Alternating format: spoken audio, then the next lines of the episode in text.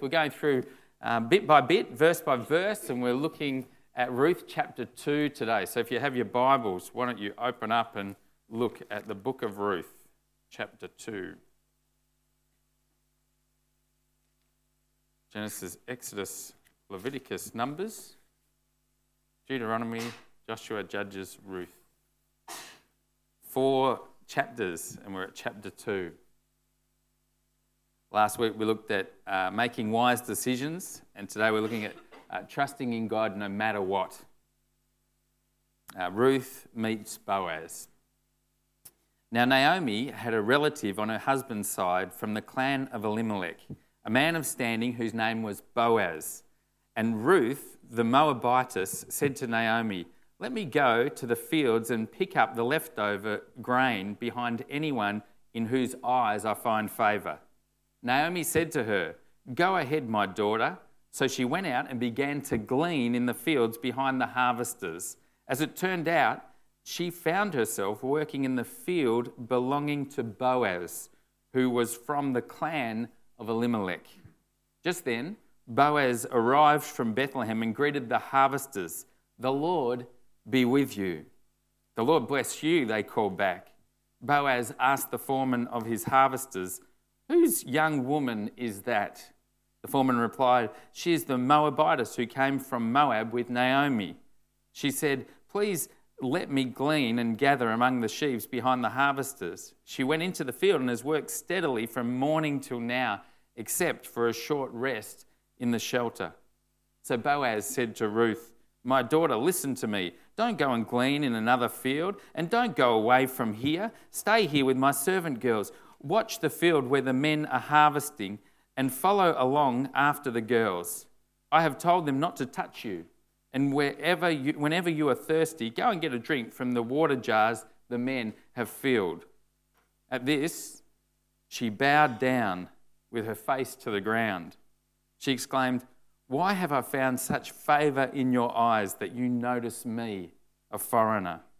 Boaz replied, I have been told all about what you have done for your mother in law since the death of your husband, and how you left your father and mother and your homeland and came to live with a people you did not know before. May the Lord repay you for whatever for what you have done.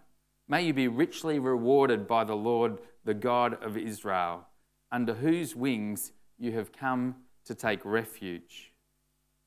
May I continue to find favour in your eyes, my Lord, she said. You have given me comfort and have spoken kindly to your servant, though I do not have the standing of one of your servant girls. At mealtime, Boaz said to her, Come over here, have some bread and dip it in the wine in the wine vinegar. When she sat down with the harvesters, he offered her some roasted grain.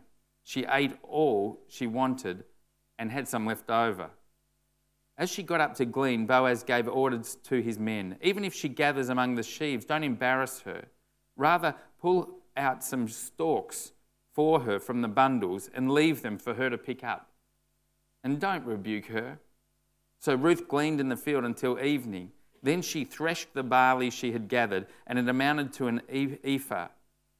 She carried it back to town, and her mother in law saw how much she had gathered. Ruth, also brought out and gave her what she had left over after she had eaten enough. Her mother in law asked her, Where did you glean today? Where did you work? Blessed be the man who took notice of you. Then Ruth told her mother in law about the one whose place she had been working. The name of the man I work today is Boaz, she said. The Lord bless him, Naomi said to her daughter in law. He has not stopped showing his kindness to the living and the dead. She added, That man is our close relative. He is one of our kinsman redeemers. Then Ruth, the Moabitess, said, He even said to me, Stay with my workers until they finish all my grain, uh, until they finish harvesting all my grain. Naomi said to Ruth, her daughter in law, It will be good for you, my daughter, to go with his girls, because in someone else's field, you might be harmed. So Ruth stayed close to the servant girls of Boaz to glean until the barley and wheat harvests were finished. And she lived with her mother in law. As we uh, continue to worship God, let's pray together, church. God, we thank you for your word, uh, your word which speaks so clearly to us, which tells us who you are and what you require of us. God, we thank you that you speak to us through your word. And God, we thank you that our church is uh, a biblically based church. And in everything we want to do, God, we, we want to do it in accordance with your word. And God, we just ask today, as your church gathers this morning, that you would speak to us afresh, that you would mold us and shape us into the people that you want us to be. And God, that you would care for us and watch over us like you did to Ruth and Naomi. God, this morning we pray for those that have come together here who are really hurting in so many different ways. God, where uh, pain or hurt, fear or doubt, uh, anger, frustration might be the emotions that people feel this morning. And God, we just pray that as we gather here this morning, you would minister to your people, your family.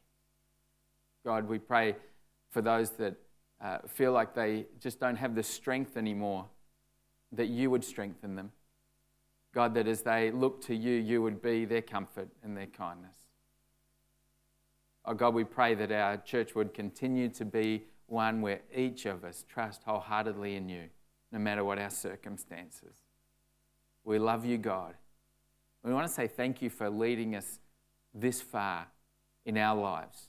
God, thank you for the ways in which you've helped us through tough times, through times where we've faced hardships of, of all kinds. And God, thank you that we can say that we have found you faithful, that you've been with us, that you've guided us. And God, as we continue to worship you this morning, we pray that you would encourage us and lead us for our next stage in the journey. We ask these things in Jesus' name. Amen. This morning, we're going to do something that we only do annually, um, but we're going to do it today and next week because we want to catch every single person. In your news sheet, you'll have um, a, a, form which is simply entitled the Church Directory and Ministry Survey Form. And we've tried all different ways of getting these to be filled out by everyone and giving everyone the opportunity. But every year we always find that there's someone who misses out. But to this point, we've found this to be the most effective way. Right now, we'd just love you to take out this uh, Church Directory and Ministry Survey form and spend the next few minutes filling it in. We'd just love you to go right through and think that out. And uh, as now we give you the time to fill it in, and they'll be collected from you. Now, if you don't have one of these, just raise your hand. Thanks, Sandy. Um, there are many people who look at the events in their life and the circumstances that they find themselves in, and they uh, treat them as just accidents, you know, random things that have happened in their life that have kind of just happened by chance. In fact, um, some of the people who actually relayed the events that happened in car accidents, um, w- when they told people what happened, some of the reports on the claim forms have been recorded, and they were actually reported real live reports or incidents that were recorded on insurance claim forms, and these were told in Toronto News, and this is what they, they say. One driver says, Coming home I drove into the wrong house and collided uh, with a tree I don't have. Another driver wrote, I collided with a st- stationary truck coming the other way. uh, in my attempt to kill a fly, I drove into a telephone pole.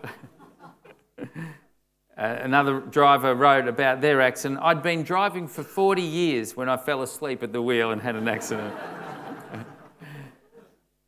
another one said, uh, A pedestrian hit me and went under my car. Uh, another one, the pedestrian had no idea which way to run, so I ran over him. and finally, uh, one wrote, I pulled away from the side of the road, glanced at my mother in law, and headed over the embankment. uh, accidents happen. Um, but I wonder how many things, the events in your life, are accidents. I wonder, uh, are all the things that we find ourselves in just random acts of accidents? Or could it be that God's wanting to use the very circumstances we're in to bring about his purposes? Do things really happen for a reason? In 1858, a Sunday school teacher uh, whose name was Mr. Kimball led a Boston shoe clerk to give his life to Jesus. The clerk's name was D.L. Moody, who, after becoming a Christian in that Sunday school class, became a great evangelist. And in 1879, while he was preaching in the heart of England, a pastor whose name was F.B. Meyer found that his heart uh, caught fire under his preaching. He later came to America, F.B. Meyer, to college campuses, and he began to preach all over college campuses. And under his preaching, a student named Wilbur Chapman was saved. He engaged in YMCA work and uh, employed a former baseballer whose name was Billy Sunday to actually do the evangelistic work. And Billy Sunday held a revival in Charlotte, North Carolina. Because uh, of the revival, and because it stirred the hearts of many people, some 30 businessmen in the area wanted to devote a day of prayer in Charlotte for the upcoming uh, evangelistic revival crusade. And in May 1934, a farmer lent these men some land to use for their prayer meeting. The leader of the, businessman, of the businessmen, his name was Vernon Patterson, and he prayed that out of Charlotte, the Lord would raise up someone to preach the gospel to the ends of the earth. The businessmen uh, then called for another evangelistic meeting and they asked a man named Mordecai, uh, Mordecai Ham, a fiery southern evangelist who really shattered the complacency of the church going people in Charlotte. The farmer who lent his land for the prayer meeting was Franklin Graham, and his son, Billy, became a Christian during that meeting. What a coincidence. I wonder if that Sunday school teacher uh, would have ever known the impact of bringing that young uh, boy, D.L. Moody, to the Lord, what impact that would have made. Billy Graham has turned out to be a preacher who have preached to so many people, and God has used him to save so many lives. Uh, coincidence? Uh, I don't think so. Um, I think when we stop to think more and more about the things that happen in our lives, we realize that God is working in ways behind the scenes that would astound us.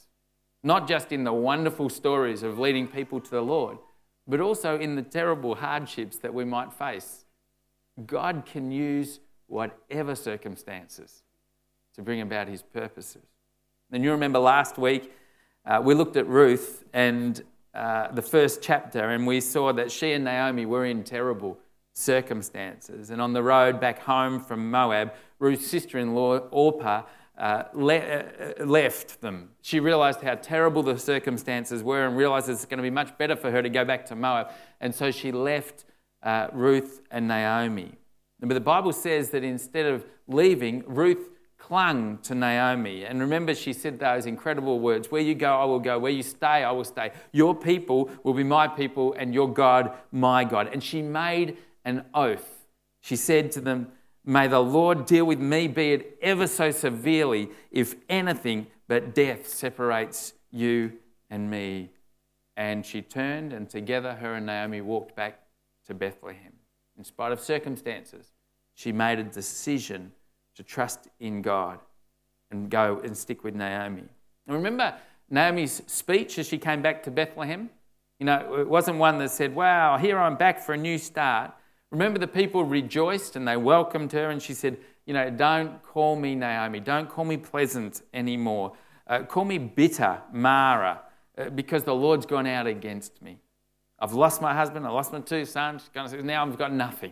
Don't call me pleasant anymore. And remember that at the very end of that chapter, we saw the last verse, which says in verse 22 So Naomi returned from Moab, accompanied by Ruth the Moabitess, her daughter in law, arriving in Bethlehem as the barley harvest was beginning. Remember, uh, Bethlehem was the house of bread, and they'd left it because there was a famine. And now, as they come back, we get this little note to observe. They arrived as the barley harvest was the beginning. Um, God had been showing his people again his care, his kindness, and the crops had started to grow. Just a coincidence?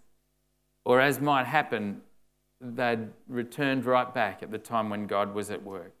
In verse 1 of chapter 2, look what, ha- look what happens. It begins now. Uh, Naomi had a relative. Oh, a relative. What, what's happening here?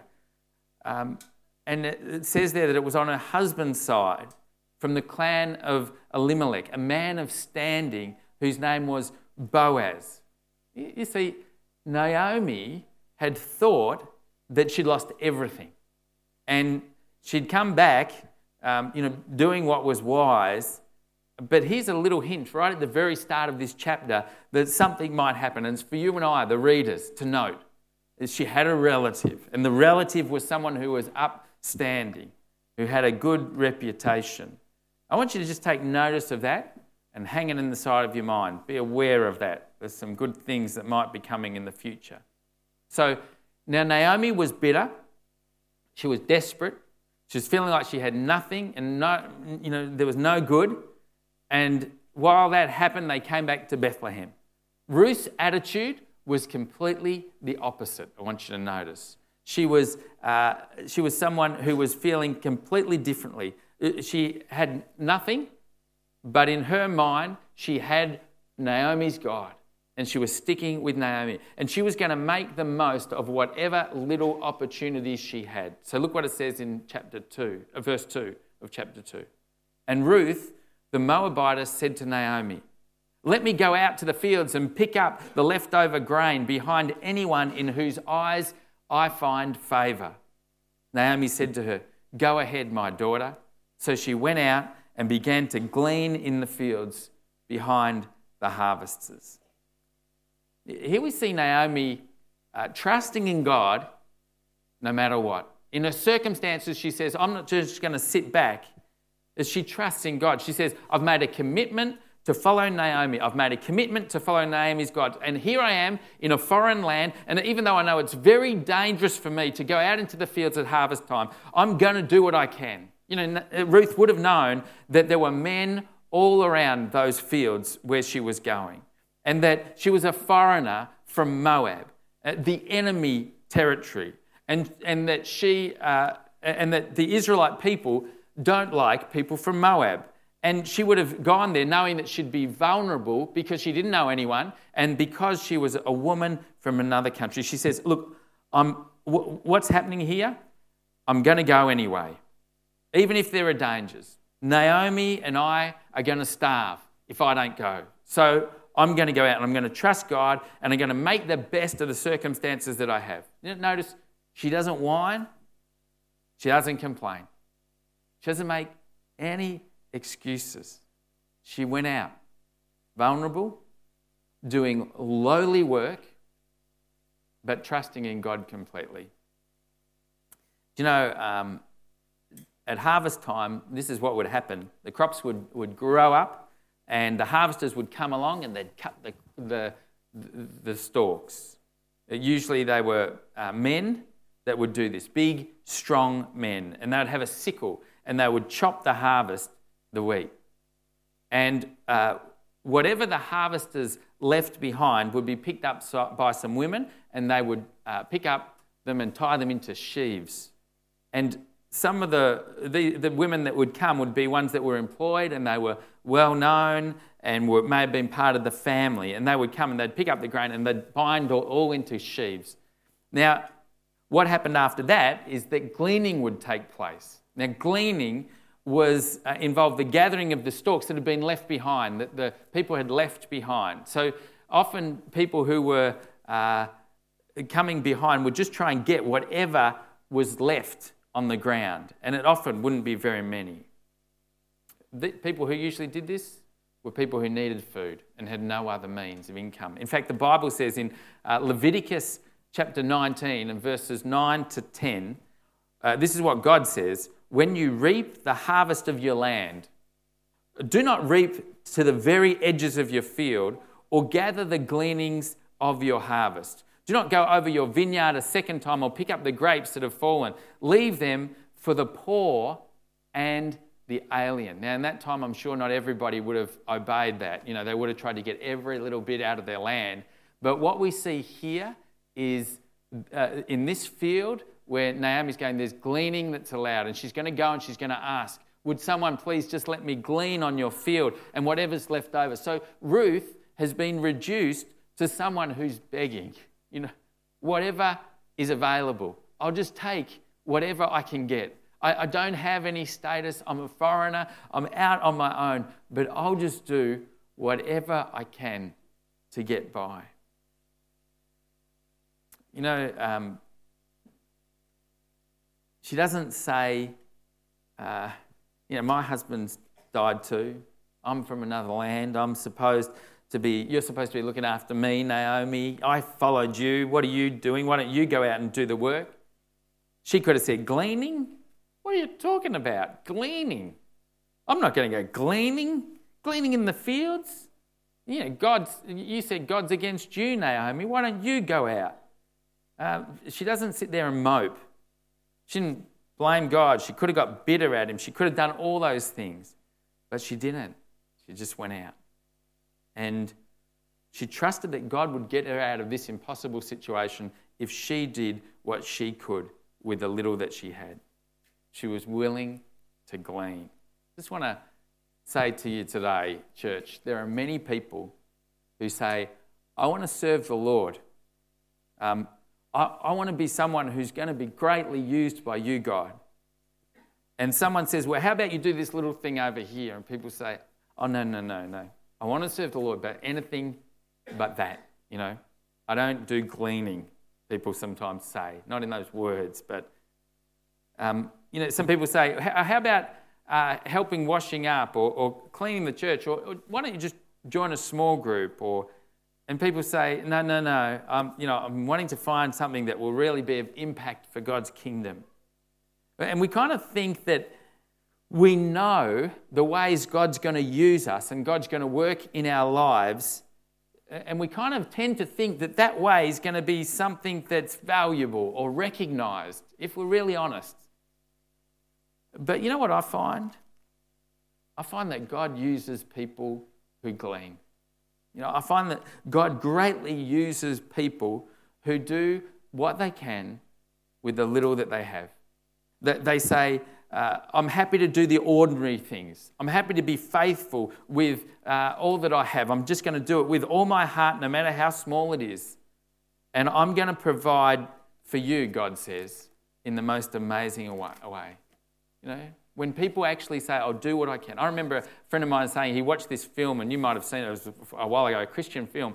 And there was a man in the film who actually believed God was going to use him in great and mighty ways. And he said, God's going to use me. He's going to use me. I'm a great man of God. I know God's going to use me. And all, during the film, this you know young younger guy came up and tugged him on the shirt and said, "Hey, can you can you spend some time with me? I just need to talk to someone." He said, "No, no, no. Look, uh, leave me alone. I've got some great stuff. God's going to use me. You know, thanks. I'll, I'll catch up with you later." Then later on in the movie, you know, the boy came up again. The guy came up, Can you please help me? I've got some issues in my. No, no, look, I, there's somebody else that can help you, but God's going to use me. I'm looking for this thing. And, you know, at the end of the movie, uh, the guy standing comes up at, uh, before God, and God says to him, He says, You know, uh, you know that little guy that was tugging on your shirt? I, I wanted to use him greatly, and I wanted you to be the one that would help him come to know me and be used greatly. And you missed the opportunity. You were looking at the big stuff when I wanted you just to be doing the things that you thought were small. Um, I, I just want to say that that's something that we all need to hear. God just wants us to be faithful now, not waiting uh, for the things that we don't have to happen before we act. He wants us to just use the things in front of us right now. You know, in 1 Samuel 17, let's turn to 1 Samuel 17. It's the uh, next book after Ruth. 1 Samuel 17. In there is the story of David and Goliath. And, and you know the, the setting? There's uh, the Israelites and the Philistines, and there's this Philistine named Goliath, and he sort of keeps yelling out and he says, Come on, have a go. You know, come on, who's got any guts to come and fight me from the Philistine army? And David and his brothers are just cowering. They're, they're afraid and they don't know what to do. And David comes onto the field and he gives um, some food to his brothers. And if we have a look about verse 29, um, and just before that, David's going around asking the people what's going on. And in verse 29, um, this is what he says Now, what I've, have I done? I can't even speak. Then he turned away to someone else and brought up the matter, and the men answered him as before. What David said was overheard and reported to Saul, and Saul sent for him. David said to Saul, Let no one lose heart on account of this Philistine. Your servant will go and fight him. Saul replied, You are not able to go out and fight this Philistine and fight him. Uh, you are only a boy, and he has been a fighting man from his youth. But David said to Saul, Now listen to how David's been faithful in the small things right here. Your servant, this is verse 34, your servant has been keeping his father's sheep. When a lion or a bear came and carried off a sheep from the flock, I went after it, struck it, and rescued the sheep from its mouth. When it turned on me, I seized it by its hair, struck it, and killed it. Your servant has killed both the lion and the bear. This uncircumcised Philistine will be like one of them, because he has defied the armies of the Lord. The Lord who delivered me from the paw of the lion and the paw of the bear will deliver me from the hand of this Philistine. So Saul is convinced and he says to David, Go, and the Lord be with you. And he was, wasn't he? Uh, uh, all I want you to know is that being a shepherd was like gleaning. It was the same as gleaning. It was like being left out there while all the others had the glory jobs. They were out going to war and they were, had all the armor and they were talking about it all with their mates and sharing war stories, and it was exciting. And yet, David was sitting on the side of some out, out of town hill with some sheep, and all he had to do was sit around there. And David didn't sit there going, Oh, sheep. Boy, I wish I had at least some bulls or something exciting like that. You know, he didn't complain. He, he, he, he sort of uh, didn't either um, run off when anim- wild animals came. You know, there were shepherds in those days who sort of said, I'm out here to look after the sheep, but boy, I'm not risking my life on a lion or a bear. I mean, if a bear comes, I'll give him a sheep to save my life. But David didn't. He was faithful with what he had. And when a bear came and when a lion came, he took him on and he killed the thing. And you know what? He was faithful with the small things. So when Goliath is standing there, you know, David walks up boldly and kills Goliath. And God says, I'm preparing you now to be a king, King David. You know, I think God wants us to be faithful in using the small things just like Him. And I think he, if we're faithful in that, He'll be preparing us for all that He wants to do in our lives. Don't go for the big things all the time. Don't think God wants to use you for the massive things without first being used in the faithful things. You know, I've found this true in my life. Uh, I, I, I, just sort of did what people asked. If anyone offered for something, I just thought, I'm going to do it the best of I can. I'm going to try and be as reliable and as faithful. I'm going to show up on time. I'm going to give my best at what I've got. And eh, boy, if I can do that and people ask me to do something else with more responsibility, then praise be to God. That would be an honour. That would be great. And you know, I, I think as that has, has kept happening, I've been entrusted bit by bit with more responsibility. And you never once get to the point of thinking, wow, isn't this great? No, every time God gives you something else, it's more responsibility to be entrusted with and say, God, I'm just going to keep serving you faithfully with it. But it starts with the small things. And Ruth did this. She got up in the morning and she got, went into a land and she was in a foreign place and she had nothing going for her and she risked everything. And she got out and she started doing what God was giving her in a situation to do. I just want to ask what's, your, what's your challenges this morning? What are you in the midst of? It could be that maybe 20 years ago something wounded you so badly that you've never gotten over it really to this day. It's been a block between you and God. Perhaps you've said to God, you, you let me down. Maybe you feel like He let you down sometime in the past and you've withdrawn from trusting in Him. And perhaps you feel that you're like, you're, you could never sort of again get to a point where you can trust Him. Uh, you know, uh, I think what God wants to say to you today is that you can trust Him, that He is, he, he is someone you can trust. And by you just being faithful with the small things, with what you have right now, with putting your trust in Him, He will help you through that. He'll help you make it to the next stage. So, this is what happens. Now, in comes this other man now Boaz. And Boaz shows great kindness to Ruth. Let's look at Ruth chapter 2 again.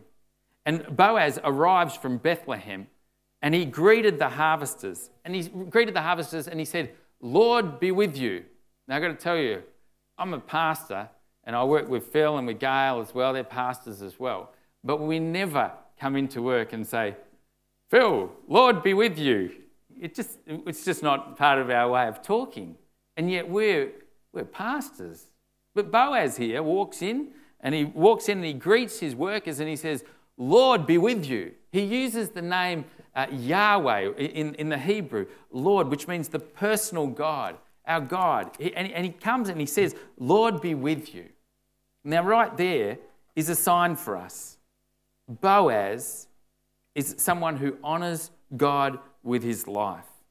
And he's really wanting to do what Leviticus has, has you know, instructed his people to do, to allow people to glean in his field. And so he comes and he notices that Ruth is there. He, he asks, you can have a look in verse uh, chapter 4. Just then Boaz arrived and greeted the harvesters. And then in verse 5, Boaz asked the foreman, Who's this young woman? Who is that? And then the foreman replies, You know, this is Ruth. She's been here really early and she's been working flat out. She just asked whether she could glean. And so she's been really working hard and steadily from morning, except, except for that very short rest in the middle of the day. And so Boaz comes and he shows kindness, incredible kindness to a vulnerable girl. He says to her, My daughter, in verse 8, listen to me. Don't glean in any other field. Don't go away from here. Stay here with my servant girls. Watch the field where the men are harvesting and follow along after the girls. I have told the men not to touch you, and whenever you are thirsty, you can go and get a drink from the water jars that the men have filled. Now, what we see here is that, that Boaz is really helping her, and I don't think this is a coincidence. God has provided one of his faithful followers, an Israelite who trusts in him, to come and to care for Ruth. Boaz notices her, he asks about her, and then he provides for her by her safety. He says, You know, I've told my workers in the field that they're to look after you. And what's Ruth's response? She doesn't say, Oh, yeah, thank you, thanks for all that.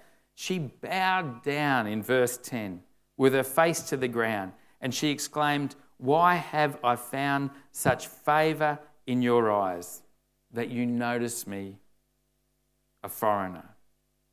Then verse 11 says his reply You know, I've been told all about what you have done for your mother in law since the death of your husband, how you left your father and mother and your homeland and came to live with the people you did not know before. May the Lord repay you for what you have done, and may you be richly rewarded by the Lord, the God of Israel, under whose wings you have come to take refuge. I want to tell you just a, a, something to notice here. We have heard so much about these two characters just in these last verses. We hear about uh, Boaz and his character, the way he says, The Lord be with you, the way he cares for those that are vulnerable, the way he provides safety for Ruth, the way he provides um, you know, for her. I want to tell you that every single day you are building a reputation by the way you treat others. Uh, if you're someone who's negative and critical, you'll become known as a negative and critical person. If you're someone who cares for the vulnerable, you'll have a reputation of someone who's loving and caring for the vulnerable. If you're someone who stands with those who are destitute and hurt, that will become known to you.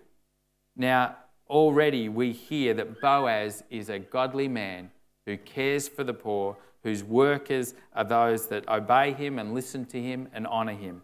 And Boaz honours God. Now, in the next little passage that we've read, we see that Boaz has been hearing about Ruth's reputation in the midst of suffering and tough times. Do you know, do you see how he's been hearing about Ruth? So he says, You know, I've been told all about what you've done. People have been talking about the way Ruth has lived her life and the way she's shown such dedication to, and honouring her husband and now staying with Naomi. And now she's been gleaning all morning faithfully, and people notice.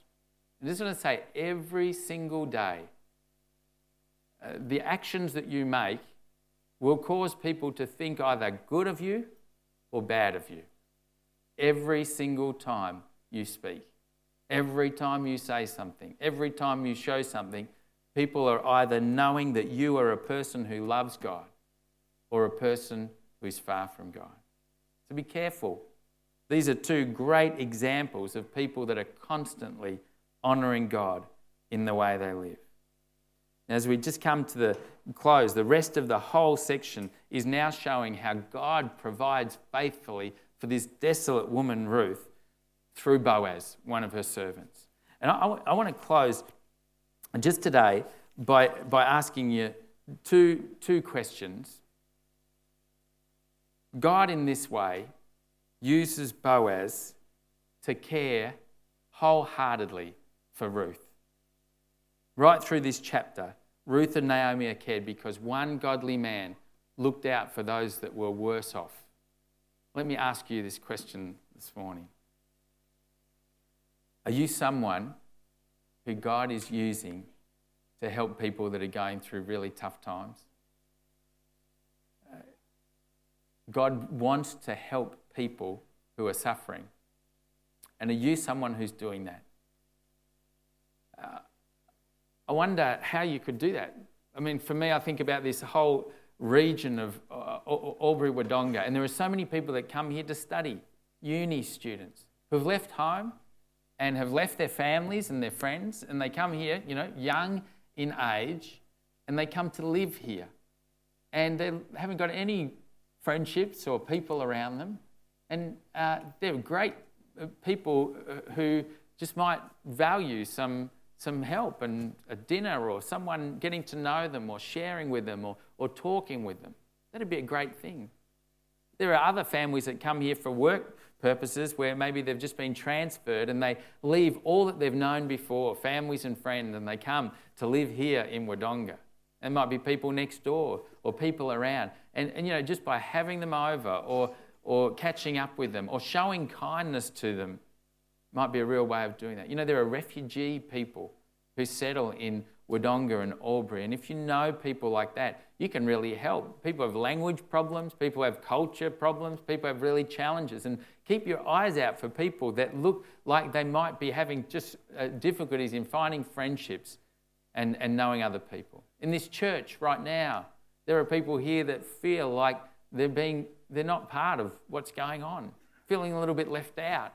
And you could be a Boaz to other people by just spending time, by talking with them, by asking how things are going in their lives, and by you know, getting to know them better, pausing, taking time. You know, one thing that's so clear in this passage is that God really wants to help those that are suffering, those that are facing difficult circumstances, those that are poor, those that are hungry. Uh, in our uh, office each week, people come and take away bags of food. We've told you about them. Uh, people come and keep filling up uh, as they go shopping. They buy extra and they put in the box out the back, and, and we just are able to keep helping people um, in that way. You know, Boaz, he didn't wear a badge saying, I help people. You know, he didn't join a march, hold a placard saying, God's using me. He just got about the business of showing kindness to others. He, he just did it. And his reputation was known. Oh, I'd love each one of us to be people that people look at and they say, they're godly people. They know, they know God and they just care and they do it without making a song and dance. They're just caring for me. The second thing I just want to leave with today is if you're feeling destitute, if you're feeling uh, left out, if you're feeling like you're unemployed or poor, or if you're feeling like you're broken this morning, if you're feeling like you're really finding it hard to, to, to belong, if you find that for whatever reason you often feel like crying, God cares. God really does care. Uh, this whole book of Ruth shows about how God cares about two women in desperate circumstances, and He cares about you. Whether it's an illness that you're struggling in, which you feel like nobody would ever understand what you're going through, God knows. Not only does He care, but He wants to help you. He wants to help you. He's not indifferent to it, He's actively wanting to help you in that circumstance. He wants you to know His love. He wants you to know His care. He wants to provide ways to help you through what you're doing. And there are people all around you. We'd love our church to be like Boaz for you right now. We'd love uh, the, the, people uh, around today to be able to help you. God wants to be right with you with what you're going through. It's just like God. You know, right through the Bible, he talks about caring for refugees, caring for those that are, uh, are suffering, those that are lost. And Paul says, you know, hey, when I'm weak, then I'm strong. You know, God, God said in um, Isaiah 57, he, he said, you know, you know what? He said, For this is what the high and lofty one says, He who lives forever, whose name is holy. I live in a high and holy place but I'm also with him who is contrite and lowly in spirit, to revive the spirit of the lowly, to receive the heart of the contrite. God wants to touch you and meet you right where you are today. He wants to help you to be strong, to be trusting in Him no matter what, to make it through so you can be someone who says, whatever my circumstances, good or bad, you know, difficult or, or wonderful, I'm with you in the midst. After the service, we'd just love to pray with you, or uh, we'd love you to uh, spend time just talking with other people. Share, you know, if there's ways that others can help you. Let's be Boazes to people who are like Ruth and Naomi. And if you're feeling like Ruth and Naomi today, be someone who says, Please, God, help me right where I am. Don't harden the heart. Get the help. Uh, cry out to God. Let's pray. Oh, God, what a loving God you are. You don't miss uh, the smallest of our hurts. You don't overlook uh, the, the, the quietness of our cries for you. God, you provide your love and your care for us in ways that um, just continue to astound us. And we just want to say thank you, God. Uh, we pray, God, this morning that you would be providing your love and your care for those that need you most now. And God, for those that you've uh, been with and strengthened in times past, we pray that you would help those to help those that are hurting this morning. We thank you, God, for your love and your care. In Jesus' name. Amen. Right now, I'd just love you to respond. Um, there might be a prayer request that you'd love us to be praying with you for. Um, perhaps there's something that you'd like to respond to on the back we'd just love to give you a few minutes to, to, to fill these cards out. Let's do that right now.